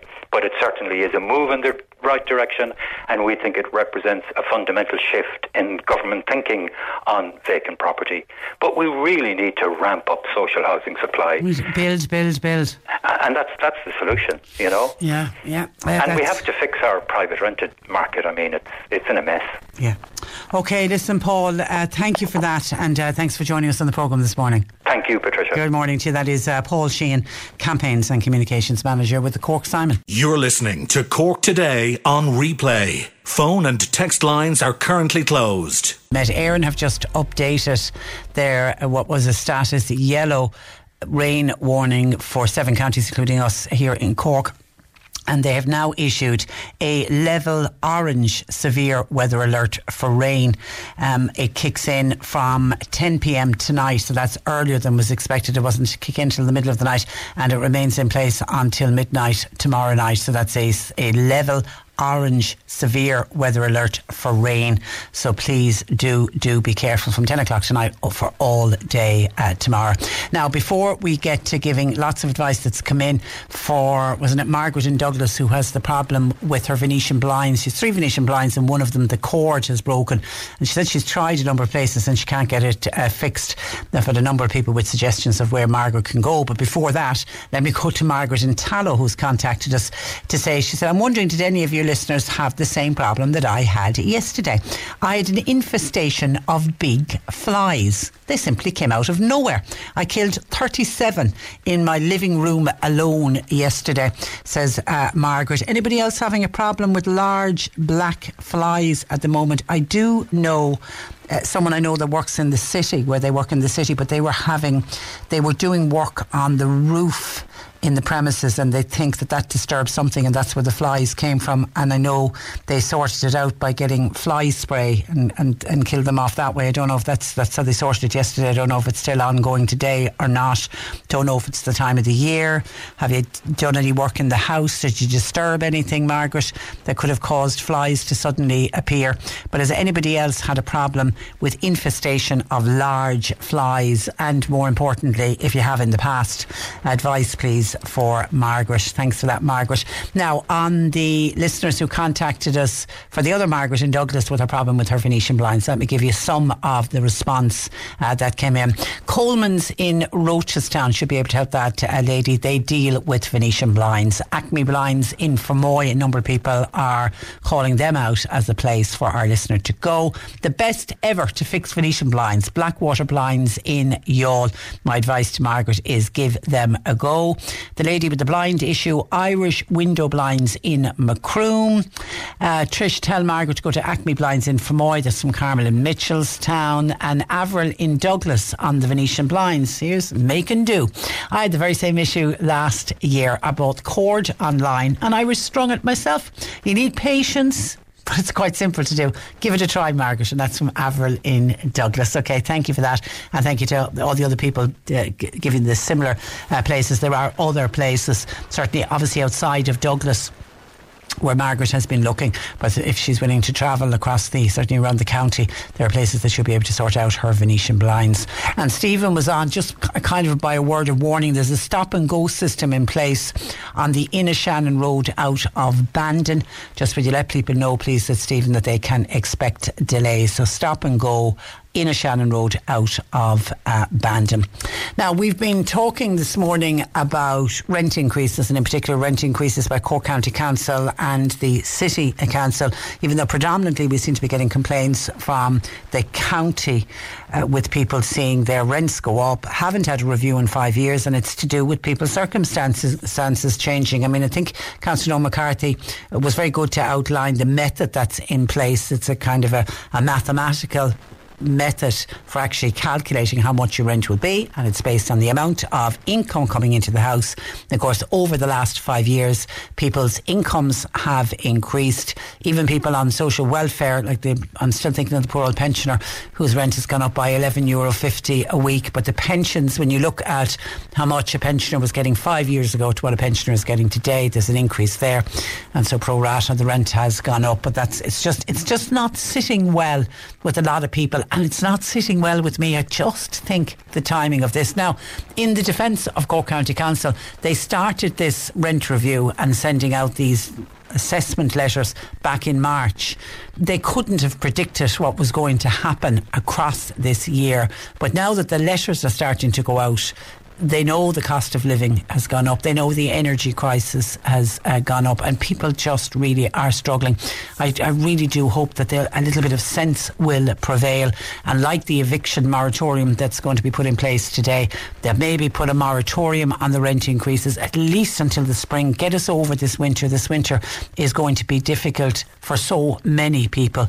So if they could just maybe stand back and say, can we push it out rather than coming in in the middle of November? But Margaret was on and she was listening to us talking about the rent increases and in particular talking me talking about the pensioner living on his own and the 11 euro 50 and he's worried about how he's going to pay his electricity bill and how he's going to heat his home.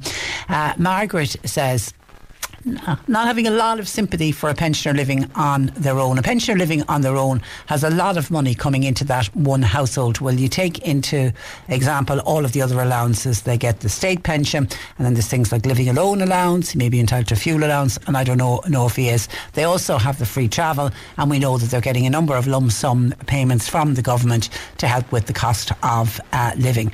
But Margaret says, what about young people?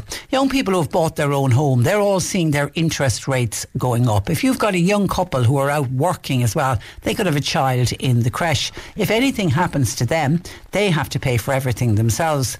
The young people of today are trying to juggle everything with mortgages and childcare on top of the rising cost of uh, living, uh, uh, the very same as pensioners do. And I know, I know, says Margaret, I'll be old one day myself, but at the moment she's not having a lot of sympathy for pensioners her sympathy is lying more with young families coming up who are really, really struggling.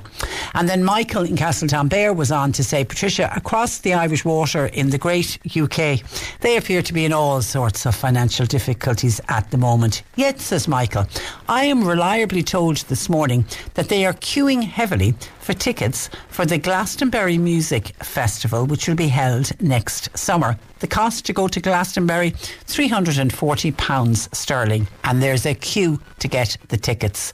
Some Something very wrong there. There are ones who are searching and constantly calling on the government looking for more money. They want um, more free rent, they want more housing, they want more money for food, and yet you'll have another cohort of people who are, uh, who are free and ready and able to spend huge sums of money on a festival ticket. Believe me, says Michael, they're no different different in this country and you can chalk it down. But I'm wondering, Michael, is that the example of the haves and the have nots? There are people that do have a lot and then there are people that don't have a lot. And are we getting to be a very divided society between the haves and the have-nots? I mean, I'm assuming that people who are struggling for food and struggling for housing are not the people that are in the queue. I could be wrong. Maybe some of them are in the queue for the Glastonbury Festival, because somebody else then kind of backing up what Michael is saying sent in a text saying, "I work as a delivery driver." I'm delivering parcels. We are crazy busy at the moment and I thought people's pockets were getting hit. Mmm says this delivery driver who has never been never been working so hard. 0818 103 103. Okay, uh, other commentary coming in to us. What else is coming in? Somebody, uh, Mike in Bantry, saying, Love listening to Deputy Holly Cairns, who joined you earlier on the programme. Uh, she's such a good uh, person on rent increases. I'm only able to afford to give them two euro a week extra by way of a rent increase. That's all they will be getting out of me. But you know what that means? Then you'll end up going into rent arrears. So you do have to be careful with that. Mike in Bantry says, Morning Patricia. When the war in Ukraine uh, is over, please God, that'll be sooner rather than later, and the price of fuel on the world market settles down, will go go will coal, gas, rent, food, will it all come back to the price they were before the situation, before the war in Ukraine? You would like to think that that's what will happen, Mike, but if it does, it certainly is going to take quite, quite some time. And then on the the person who reckoned we need a general election, wasn't it? Noel. Noel contacted us this morning and uh, said, please, please call out my, my text. He reckons we the country needs to go for a general election. He feels the government at the moment are all talk and no action. That's his view. And he's wondering, did others agree? Well, no, not everybody agrees. Hi, Patricia. Hope you're well. I am. Am I missing something here? I heard that person, Noel, saying we need to have an election. I think we've got a great government at the moment. Look at the amount of people that are in employment. We are very nearly at full employment. We're at a situation where there's actually more jobs than workers. The government are supporting people like they've never supported them before, particularly during this present crisis. How many government in other countries are doing the same. I think we need to change our attitude. We were all homeless when we left home. What did we do? We got married, and would you believe we worked hard? We saved like mad until we could afford our own homes. And then, once we got into that home, we did it up one room at a time. There was no sense of entitlement in those days. Maybe our attitude needs changing. Uh, yeah, well, I, you make a lot of sense in, in your text. The only one thing that I would disagree with on um, for young couples coming up today who are working really hard and who are trying to save and who are trying to get the money for the deposit uh, together. That's very different to say a couple of generations ago when you did save hard and you got your deposit and you bought your little house and you did it up room by room. You didn't expect the whole house to be like a palace the day uh, you moved in. Now, maybe some people, there is a bit of an entitlement around that maybe uh, today that wasn't there previous generations. But I do think it is very hard for young couples today. And if they are renting at the same time, the amount of money that they're paying out on rent is absolutely astronomical and how anyone is managing to rent and at the same time trying to get the money together for for deposit. It's it's nearly impossible. And we we're, we're coming to this. I, think it's accepted now. There will be a generation of people who will never own their own home in this country through no fault of their own. It's it's not that they wanted everything for free. It just will be impossible for them to be able to rent a property and at the same time same time save to get a deposit together in order to go and get a mortgage in order to buy a property unless we see a big shift, um, more affordable houses uh, being built and the cost of houses uh, coming down. Ian says, Patricia, the guy Noel who says we need a general election, he is, a, and I'm not going to say that anyway. You don't, you don't agree with him. It won't make a difference. We've all had a chance in the past to get rid of the people we put into government, but guess what? We vote in the same every single time. Nothing at all will change, so says Ian. Hi, Patricia. Morning. We're all hearing about ESB bills and how higher electricity bills are going, and we're all told to conserve energy. Why, oh, why are the lights on in the library in Bandon? They're on 24 7. It is making no sense to me. I'm and I'm I'm thinking as we head into this winter, I think we're going to see a lot more of buildings like that and public buildings. We're going to start seeing the lights go out. I think sort of as soon as the workers are gone, we're going to see, because we're all being told we need to conserve energy, particularly during that peak time of between five and seven. I think we'll see a lot more buildings. Before they were always able to leave the lights on 24 7. I think we're going to start, we'll certainly start to see uh, the start of that. And then, thank you for your text. And then Heidi is on about this is to do with the eviction ban that we're expecting is going to go before uh, government uh, later on today. Now, Heidi says, uh, Patricia, again, I look at what a lot of landlords have to put up with by some tenants. Rents, for example, are not being paid. We have some tenants who are just sitting in the houses and think they have a divine right to be there and won't pay their rent. It's like going into a restaurant, eating a meal, and then at the end of the meal, refusing to uh, pay pay for it. As Judge Judy would say, you ate it, so you got to pay for it. Why? What should be looked what should be looked at here? Who's looking out for the landlord? Well, what I'm talking about are the fair landlords. They are the ones that really need to be looked at, looked out for. Unfortunately, we've got ba- bad landlords in this country, and it seems like all landlords have been tarred with the same brush, and it's unfair that bad landlords should pay for the few. Now, this eviction moratorium that's due to be brought in will affect people that have bought a property to be safe for their future pension. It is their property at the end of the day, and now being told what they can and can't do to it, whatever happened to uh, people's uh, rights. The only thing, thank you for that, Heidi. The only thing I will say to you is this eviction moratorium that's going to kick in, and we're expecting it later on this evening. It's this evening uh, to hear that it'll be passed by the by the cabinet, um, and it will be from between November and the end of March next year. And it's just to tide people over the winter months. And we don't listen. We just spoke with Simon, the Simon community. There's no houses for rent. We don't want to push more and more people people into homelessness. But what's going to be included in that eviction uh, moratorium will be there will be exceptions for those who refuse to pay their rent or people who damage their property. So, genuine landlords who end up having issues with problem tenants, those problem tenants will not fall in under the remit of the winter eviction ban. They, their evictions will still be allowed to go ahead. The Taoiseach is also at pains to point out that the eviction ban will be time bound, and that's because of the legal context uh, of it. So it will only run from November through to the end of uh, March. And it is, as I say, it's just to do with we have a housing crisis at the moment. But they are very aware, Heidi, of the bad landlords the the bad tenants that are out there, that you've got some very good landlords as well. 0818 103 103. And just one final one. So many texts coming in. Just one final one on this one. Um, somebody says, Hi, Patricia, is there any update on the, the voluntary contributions? You know, the voluntary contributions that parents must pay to primary and secondary schools, especially after Minister Norma Foley came out and said that with all the money that they were giving to primary and secondary schools, additional money that they were giving this year, there was no need for any school in the country to ask for a voluntary contribution. Uh, the reason I ask is we've had no contact from our schools, and as it stands, they're still looking for same. Uh, I, ha- I, haven't heard anything since. I'll see if I can do some research on it uh, this afternoon. I know when Norma Foley came out said it. I mean, it was it was you know she made the statement saying I think it was 90 million extra she gave to schools to tide them over the winter the winter months for primary and uh, secondary school news to be divvied up between the primary and the secondary schools. And it was at that time, at that announcement after the budget, that she said there would be no need for voluntary contributions.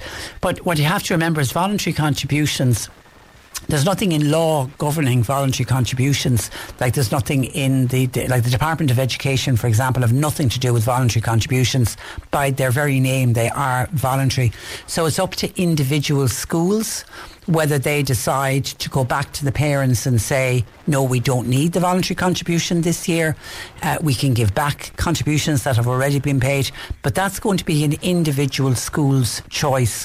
What we have heard from principals locally, certainly any of the ones we've spoken with on this programme, they would always say that they don't put pressure on families. If a family could pay the contribution and are financially able to do it, then great, let them pay. But the families that are not financially in a position to pay the voluntary contribution, then they never go after and they never chase down those families. Now, I know when when fa- other families hear principals saying that, they'll come back and say, well, a principal was principal at my school because we've been hounded for the voluntary contribution.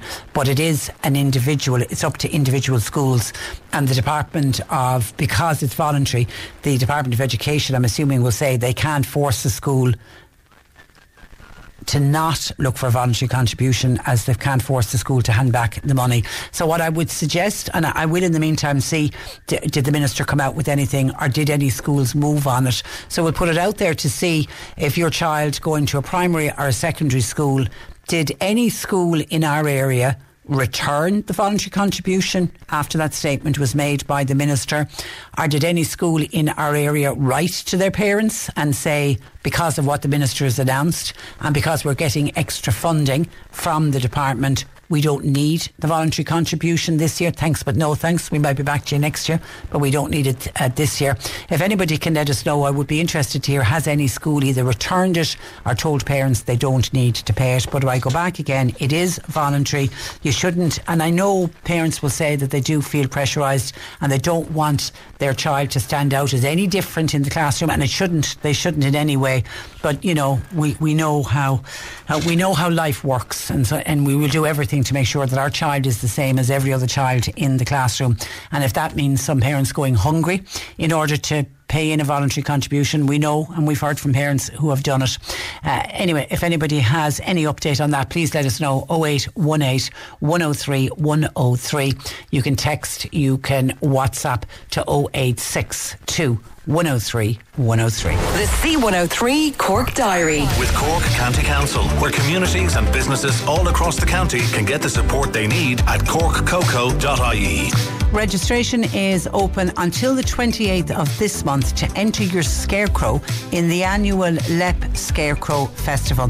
The registration is free and the first prize is 200 euro. For more details, you can check out their Facebook page, LEP Scarecrow Festival. One Act Drama Festival opens tonight and runs through until Friday the 21st at the Glen Theatre in Banteer. Groups from Ballincollig, Harbolin, Carrignavar, the Palace Players are taking part. Uh, Gunpowder, Blue Hat Drama Group and the Glen Theatre Drama Group all taking part and the adjudicator is Helen Hallisey. Good luck to everybody involved. Shanballymore Bingo cancelled for tonight. That's due to a local bereavement and the Golden Hour Social Morning for tomorrow morning due to that bereavement has also been cancelled. Blarney and District Historical Society, they're presenting an illustrated lecture. It's titled The Mystery of Dr. James Barry, the woman who fooled the British Empire. It's on Thursday night of this week, 8 o'clock in Scoil Mhuire gan Smál. at Blarney Secondary School. Speakers and Toomey all are welcome. And you can find out more by going online to the blarneyhistory.ie. And Ballydehob Community Hall are presenting the one act play by John Dowie. It's entitled Jesus, My Boy. It's on next Friday night, 9 o'clock. Now, it's suitable for children aged 12 plus. Admission is 10 euro, and all proceeds are going to the Ballydehob Union of Parishes. Cork today on C103. With Corrigan Insurance Room, now part of McCarthy Insurance Group. Promoter, home, business, farm, life and health insurance. See MIG.ie. Okay, and just a quick look at some of your final uh, texts uh, coming in. Oh, somebody in Mid Cork wants to know is anybody collecting used stamps in Mid Cork? Obviously, there's a collection of used stamps willing to pass them on. Mid Cork uh, area, if anyone knows of somebody collecting stamps, we can pass on the details uh, for you. Somebody says Michael in is wrong about people queuing for Glastonbury tickets. All those tickets are sold online. Yeah, but I think there was an on a queue online to buy the tickets at three hundred and fifty pounds sterling, and it's just showing the difference between the haves and the have-nots. Hi, Patricia. Is the listener for real regarding the government being good? Sure. Are some restaurants are closing by the new time? Have you seen their ESB bills? We have, and we've discussed it on the program. Some people aren't lucky enough to get married or to ha- have children. So they got absolutely nothing in the last budget. Adult children are being forced to live at home. Why? Because they can't afford to move out and buy a house. The average house price is about 400,000 euro, yet the average industrial wage is somewhere around 40,000 euro. The majority of these people are totally caught and they are simply trying to survive. And someone else says, Hi Patricia, the government can't cover everything. You can only borrow so much. Uh, look at the government in the UK. I think ours are doing a pretty good job when you look at it. By the way, I'm not a member of any political party and I'm happy with the government that we have at the moment. And someone else then when we were discussing flooding earlier on was saying, particularly flooding around Cork City, if you look at old photographs of Cork, uh, this sister is saying there was marshes and there was uh, rivers and there was flood plains. And what happened since we built everywhere on it? Water will find its own way. Uh, we need to look at how the building work that went on. Yeah, I think everybody accepts that was one of the huge problems we have was that we built on areas that we really should not have been building on. Eileen out on Bere Island says, I'm a pensioner and I can see where people are coming from. Now, this is reacting to the listener who was saying, it doesn't have a lot of sympathy for pensioners because he's making the point that a pensioner gets the state pension if they're living alone there'll be a little bit extra. They might also be entitled to a fuel allowance. They'll have free travel. They might be entitled to a medical card. So there's a lot of money coming into the house for one person and someone was making the point. You got to look at families. If you've got you know couple maybe both working, if they've got children, they've got creche prices, if they don't own their own house, they're paying high rents, if they're they have a mortgage, their mortgages are, mortgage repayments are going up. And this listener just said, look, we seem to focus too much on older people. What about younger people? So Eileen is in the category of being a pensioner. And she said, I can see where people are coming from. I actually have no complaints and I do feel for young people uh, complaining about pensioners. We've contributed uh, all of our lives to the country's coffers. So I think if you do this, you're entitled to what the state is giving you. These same young people, they will be old one day too. And guess what will happen then? They'll get the benefits. The old age pensioners do well in this country. So Margaret is feeling comfortable enough, but don't be picking on the old people. They worked hard all their lives. And you're right, that is the thing about those people who are complaining, saying that the older people uh, seem to get everything. You, you, will, you will have to get old one day. Declan says, saying that past uh, returning from work, the library was in darkness but it's lit up. The, oh, this is to do a Bandon uh, library uh, being lit up at night. Bandon Library is set to become the first My Open library in West Cork, where the library will open on a self-service ba- basis from 8am to 10pm, 365 days a year. Okay, that's something new. Okay, but it's to do with the lights being on, saying that they passed at 1am, returning from work in the city to Clon, and the library was in darkness, but it was lit up in the evening times. Okay, all, all right. So Declan is pointing out that he, from what he can gather, because he passes it late at night, that the, it isn't, the lights are not on 24 7. He said certainly at 1 a.m. in the morning that the uh, library was in darkness, so they are, sh- they are uh, shutting it off. But that there will there'll have to be lights on. Uh, well, certainly into into the evening time. It's to become the first self-service based library. Open 365 days a year from 8 a.m. to 10 p.m. We might look into that. I haven't I haven't heard of my open library and it's the, the first for uh, West Cork. Do I take it that we have these My Open libraries in other parts of the country? I haven't heard of that uh, before on a self uh, service basis. Is that do- doing away with the wonderful staff? Anyone that goes into libraries will always talk about the amazing librarians that work in libraries. They are just a fountain of knowledge. If you want to go in, if you're looking for a particular book, or if you're looking for suggestions for a particular book, librarians are just amazing. So I don't know if it's becoming a self-service library. Are they doing away with staff completely? I'll have to, I definitely have to look into that. 0818 103 103. John Paul taking uh, your uh, calls. You can text or WhatsApp to 0862 103 103. Cork today on C103. With Corrigan Insurance's Macroom, now part of McCarthy Insurance Group. They don't just talk the talk, they walk the walk. CMIG.ie. This is the Cork Today replay on C103. Cost of living crisis is driving everyone's electricity bills up. So we're all looking for different ways to help us cut down on what are massive costs at the moment. But one local electrician is warning about one popular trick that's doing the rounds to help us all reduce our bills. Ken O'Connell is from Ballincollig and Ken joins me this afternoon. Good afternoon to you, Ken. Hi, Patricia. How are you? I'm very well, thank you. Now, this suggestion that we run our appliances late at night or to run them overnight when we're in bed, you say that people, we simply should not be doing that. Can you explain why? Yeah, I do say it, Patricia. I think it's very bad advice, and the advice for years has been not to run heavy appliances by night or when you're not in the home. And Patricia, it's not just me saying it, the fire brigade are constantly saying it as well. The main the main problem machines, I suppose, it would be your dishwasher, your tumble dryer, and your washing machine. Those are the machines that are susceptible to going on fire, and it is really bad advice to have those machines running while you're in bed or while you're out of the home. And it's, Patricia, as I said, it's not just me saying it.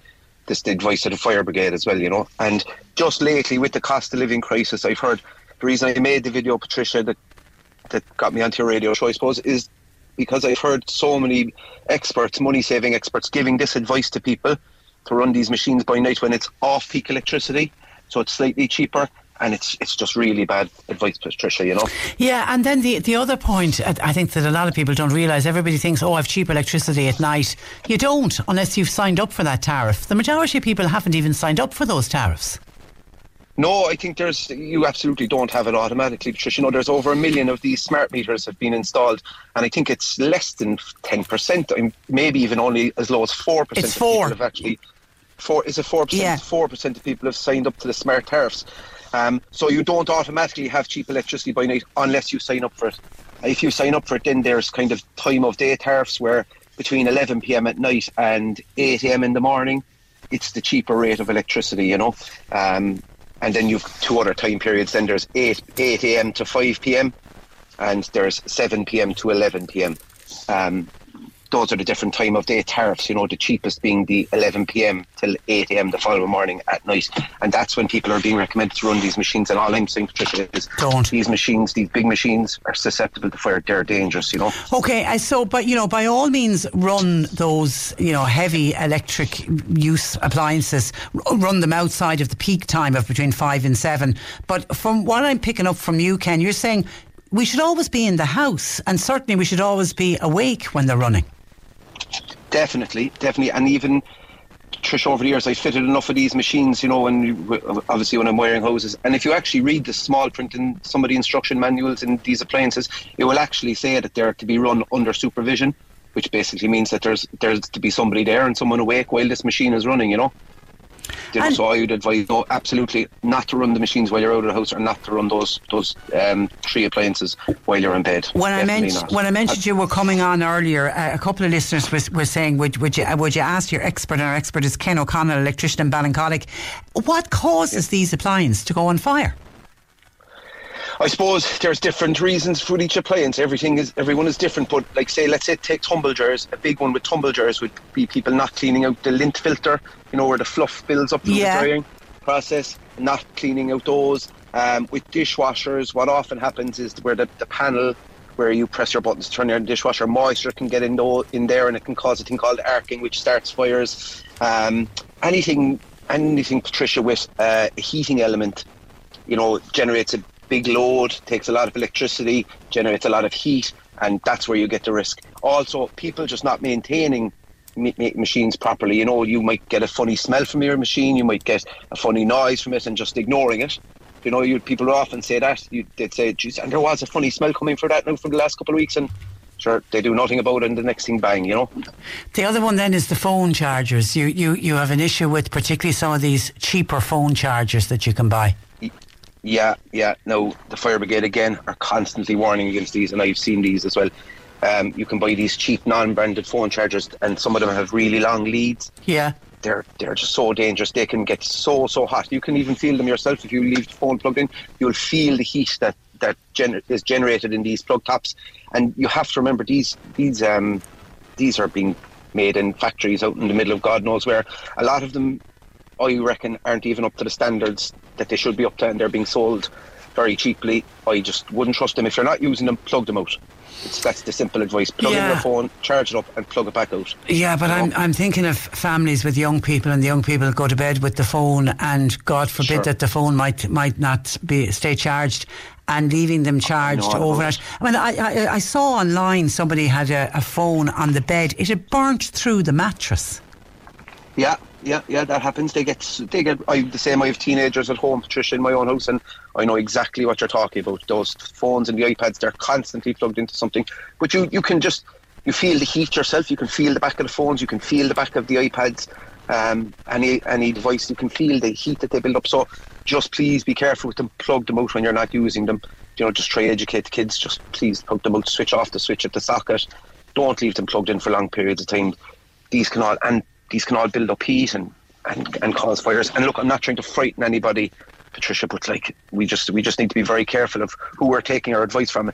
And I prefer to take my advice from the likes of the fire brigade and these people who actually go and deal with the aftermath of these things. You know. Uh, and and your good self when you uh, you absolutely know what you're talking about. Somebody said, could you ask your expert electrician, please? Is it worth fitting something called an AFDD to prevent fire? What's an they're AFDD? good. Now, they, they, it's a thing that they're, they go into your distribution board, your fuse board, and they can monitor. It's called arcing. Um, it's basically when it, it would monitor if there's a short circuit in a cable or anything like that. They can be fitted in. They're recommended in the latest regulations that they be fitted. Um, I haven't fitted a whole pile of them. Um, but yeah, they're, they're an extra safety device that you can have in a house. But are, are but They the, but the, the text just says, are they still very expensive? Are they are they expensive? They're, they're off the top of my head. No, I couldn't tell you how much, but you'd be talking maybe 30, 40 euro for one of these. It's you know your, your little MCBs that you'd see in your fuse board. Patricia. Yeah, yeah. You know, it's like it's a um, just a more modern version of those, and it picks up little any arcs or anything like that in a cable, and it, it will just kind of stop fires before they start. You know, Okay. it'll trip the circuit before it starts. Okay, listen, you've given us great Yeah, words of, of, of advice, and and well done on, on the TikTok. You've taken to. Are you getting good reaction to to the pieces you're Oh, putting yeah, up on TikTok? Oh yeah, oh, I am, Patricia. You know, it's just the last few weeks there, I've heard a good few people on radio and on TV. We even had government ministers advising this, and I've been involved in so many rewares of houses, Patricia, over the years, from dishwashers, tumble dryers, washing machines going on fire. I had one there recently where a customer she went up to bed. She turned on her dishwasher. She went up to bed. She got a strange smell. She thought it was her daughter burning toast downstairs.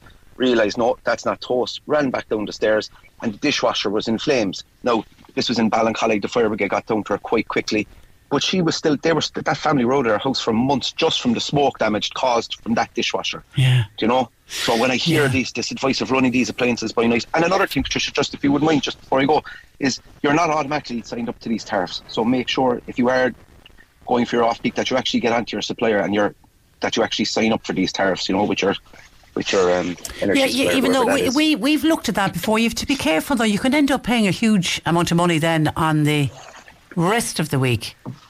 You know, You particularly can, the people who are actually- opting for the free electricity on a Saturday.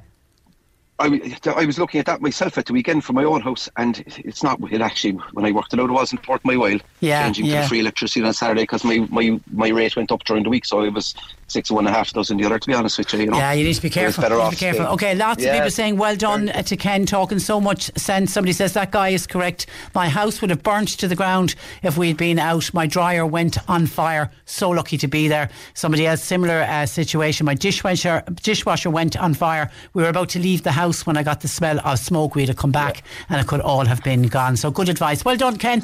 Uh, are you busy at the moment? Ah, sure, crazy. Flat Patricia, out. Absolutely crazy.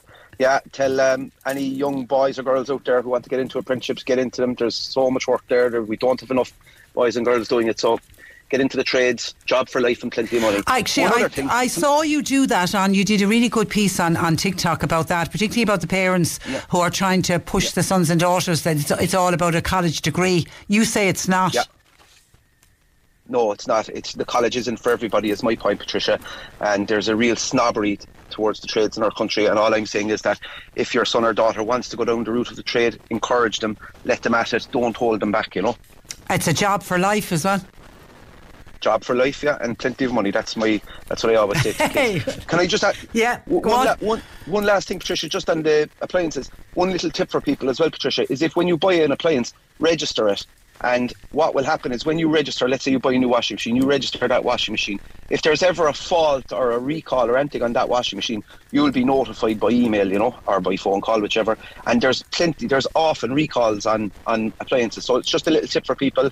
If they if they buy a new machine, register it with the manufacturer. Anything goes wrong with that machine, they'll they'll be told about it, you know. And of course, if you don't register it, you won't get the automatic recall. Exactly, exactly, yeah, exactly. Okay. All right. Listen, pleasure talking to you, Ken. We'll speak again, no doubt. too, Thank Tricia. you for that. I really enjoyed our chat. Thanks. Thanks, a million. Bye bye. That is a lovely guy. That is Ken O'Connell from uh, Ballincollig. And lots of people saying, how much sense is that electrician uh, speaking? And somebody said, I'm, I'm assuming this is somebody in an apartment block where I'm living. Dishwashers, washing machines are going all in all in late in the evening and into the middle of the night. That I have the tank in the attic and the hoppers and the noise out of them It's running all night uh, long. Uh, so I'm assuming it's in an apartment uh, block. People need to be really, really uh, careful. Okay, that's where I leave you for today. By the way, just quickly for just a heads up for tomorrow, uh, Dermot Goode will be joining. Dermot Goode will be joining us tomorrow with advice on health insurance. Lots of people's health insurance will be up for renewal. It's usually the start of January, so now is the time to start thinking about your renewal. So if you've got a question with regard to renewing your health insurance, you can get it in. You can email Patricia at c103.ie. That's where I leave you for today. Thanks to John Paul. Nick Richards is where- next, and we'll talk to you tomorrow at 10. today on C103. With Corrigan Insurance's Macroom, now part of McCarthy Insurance Group. Want great advice? You know who to talk to. CMIG.ie. Hey, it's Danny Pellegrino from Everything Iconic. Ready to upgrade your style game without blowing your budget?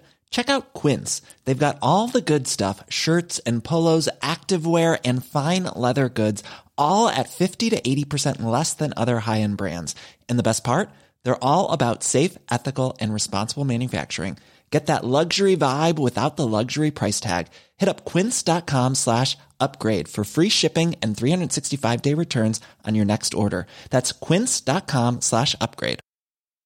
Hi, I'm Daniel, founder of Pretty Litter. Cats and cat owners deserve better than any old fashioned litter. That's why I teamed up with scientists and veterinarians to create Pretty Litter. Its innovative crystal formula has superior odor control and weighs up to 80% less than clay litter. Pretty Litter even monitors health by changing colors to help detect early signs of potential illness. It's the world's smartest kitty litter. Go to prettylitter.com and use code ACAST for 20% off your first order and a free cat toy. Terms and conditions apply. See site for details.